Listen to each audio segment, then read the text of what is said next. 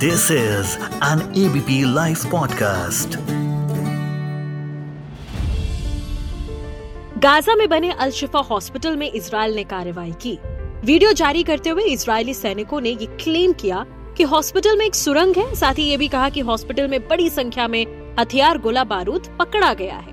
क्या वाकई ये सच है?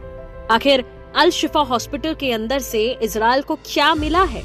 इसराइल का at the time of war जंग के दौरान अल शिफा, जो कि एक हॉस्पिटल है, इस पर रेड करना कितना सही, कितना गलत है? आखिर क्यों इसराइल कह रहा है कि अल शिफा हॉस्पिटल में हमास का हेडक्वार्टर्स है? आइए इन तमाम सवालों के जवाब आज ढूंढते हैं एफआईआई में, सिर्फ़ एबीपी लाइव पॉडकास्ट पर। मैं मानसी हूँ आपके साथ। मेरे साथ में यहाँ पर जुड़ चुके हैं। मेरा नाम lieutenant colonel J S Sodhi है और मैं एक डिफेंस और स्ट्रेटेजिक अफेयर्स एनालिस्ट हूँ। Thank you so much ABP live podcast के साथ जुड़ने के लिए। इसराइल हमास युद्ध, पता नहीं कितना वक्त हो चुका है, एक महीने से ज़्यादा चला आ रहा है, कब खत्म होगा किसी को नहीं पता। तमाम न्यू चीज़ें जो हमें इसके युद्ध के बारे में पता लग रही हैं, और वो यही कि अभी अल शिफा हॉस्पिटल जो है, उस पर इसराइल रेड कर रहा है। सबसे पहले तो मैं आपसे यही जानना चाहूँगी, ये अल शिफा हॉस्पिटल इतना इम्पोर्टेंट क्यों है? मानसी जी ये अल शिफा हॉस्पिटल का पूरा नाम है दर अल शिफा हॉस्पिटल। और ये गाजा पट्टी में सबसे बड़ा अस्पताल है। गाजा पट्टी पट्टी में कुल छत्तीस अस्पताल हैं और इन छत्तीस अस्पतालों में अल शिफा अस्पताल सबसे बड़ा है क्योंकि इसमें हर आधुनिक फैसिलिटी है जो कि किसी भी एक मॉडर्न हॉस्पिटल में होनी चाहिए। अब ये हॉस्पिटल न्यूज़ में इसलिए है क्योंकि इसराइल ने दावा किया है कि इस इस अस्पताल के बेसमेंट में हमस ने अपना कमांड एंड कंट्रोल सेंटर बना के रखा है और इसीलिए इसराइल के डिफेंस फोर्सेस ने इस अस्पताल पे हमला किया और कब्जा किया है। और मैं आपको बताना चाहूँगा कि ऐसा ही एक, एक इल्ज़ाम इसराइल ने 2014 में इसी अस्पताल पे डाला था जब 2014 में इसराइल ने हमला किया था गाजा पट्टी में। तब भी कुछ नहीं निकला था इस अस्पताल में से और तब 2014 में इस अस्पताल में कई विदेशी करेस्पॉन्डेंट रह रहे थे जो कि 2014 का इसराइल का गाजा पट्टी का इन्वेजन को कवर कर रहे थे। तब भी इस अस्पताल से कुछ नहीं निकला था। ओके तो इस इस अस्पताल की जो इम्पोर्टेंस है वो ये है कि गाजा पट्टी का सबसे बड़ा अस्पताल है ये।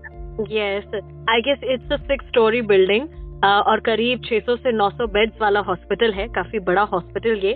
फ़िलहाल इस वक्त चूँकि वॉर चल रहा है और अल शिफा पे रेड करना इसराइल का कितना सही या गलत आप मानते हैं?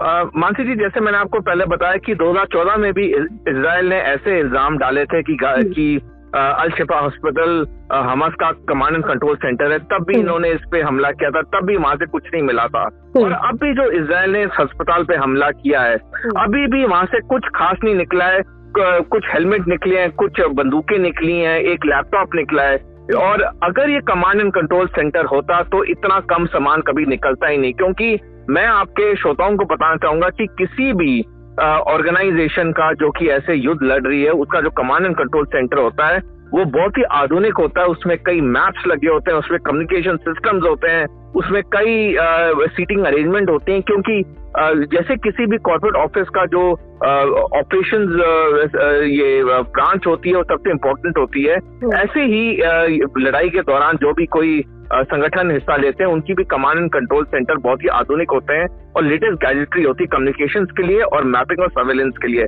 लेकिन ऐसा कुछ अभी तक यहाँ से नहीं निकला है। पहले भी 2014 में भी कुछ नहीं निकला है।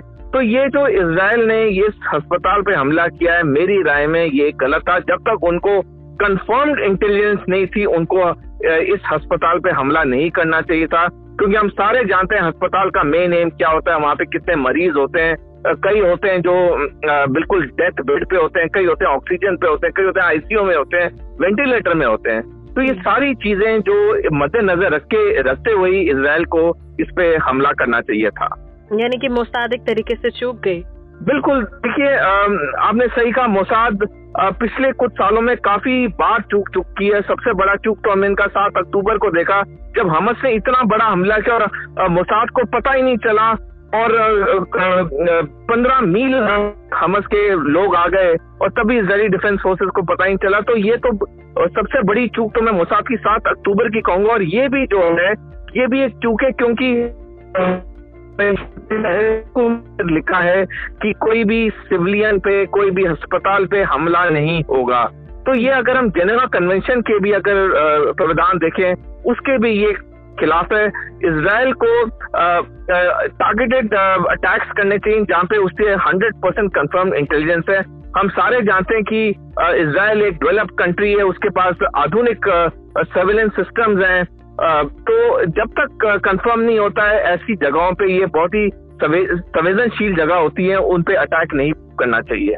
यानी कि आखिरी मैं आपसे बस यही जानना चाहूँगी इसराइल जो कह रहा है कि अल शिफा के अंदर हमास का हेडक्वार्टर्स है और अलग अलग फैक्ट्स जो कह रहे हैं इंक्लूडिंग मीडिया रिपोर्ट्स या नॉर्वियन डॉक्टर्स कई ऐसे कह रहे हैं कि ऐसा कुछ नहीं है। तो निकलकर सामने जो आता है आखिर में, अब अगर हम जाने तो वो क्या है? क्या वाकई हमास का हेडक्वार्टर्स है अलशिफा मानसी जी, अब तक जो भी मैंने काफ़ी मीडिया रिपोर्ट्स पढ़ी हैं, मेरे को कहीं पे कोई टेलटे साइन नहीं दिखा है कि वहाँ पे command and control centre Hamas का था। क्योंकि जैसे मैं आपको पहले बताया, अगर कमांड एंड कंट्रोल सेंटर होता वहाँ पे कई मैप्स होते हैं कम्युनिकेशन सिस्टम होते हैं वहाँ पे गिनती के कुछ हथियार निकले हैं एक हेलमेट निकला एक लैपटॉप निकला ये तो कोई भी कमांड एंड कंट्रोल सेंटर का ये हिस्सा हो ही नहीं सकते। तो ये मेरी राय में तो ये कमांड एंड कंट्रोल सेंटर नहीं है। ऐसे जैसे मैं आपको लेकिन जो हथियार इस वक्त निकले हैं उन पर आप क्या कहेंगे? मानसी देखिए हथियार तो निकले हैं इसमें तो कोई शक नहीं है। और जब लड़ाई होती है तो जगह जगह पे जो ये लोग होते हैं, जो लड़ रहे होते हैं, वो जब फायरिंग चलती है, वो कवर लेते हैं। अब कई मीडिया रिपोर्ट्स में ये भी आ रहा है कि ये जो हथियार हैं, वो इसराइली डिफेंस फोर्सेज ने खुद प्लेस किए हैं। तो तो ये सारी स्पेकुलेशन हैं। एग्जैक्टली तो वक्त आने के कुछ वक्त के बाद पता चलेगा जब कोई इंडिपेंडेंट एजेंसी इन्वेस्टिगेशन करेगी। लेकिन मेरी राय में तो अब तक ये कमांड कंट्रोल सेंटर हमर्स का अल्फ़ा अस्पताल में नहीं हो सकता है। Exactly thank you so much हमारे साथ जुड़ने के लिए ऑन एबीपी लाइव पॉडकास्ट मैं मानसी हूँ आपके साथ।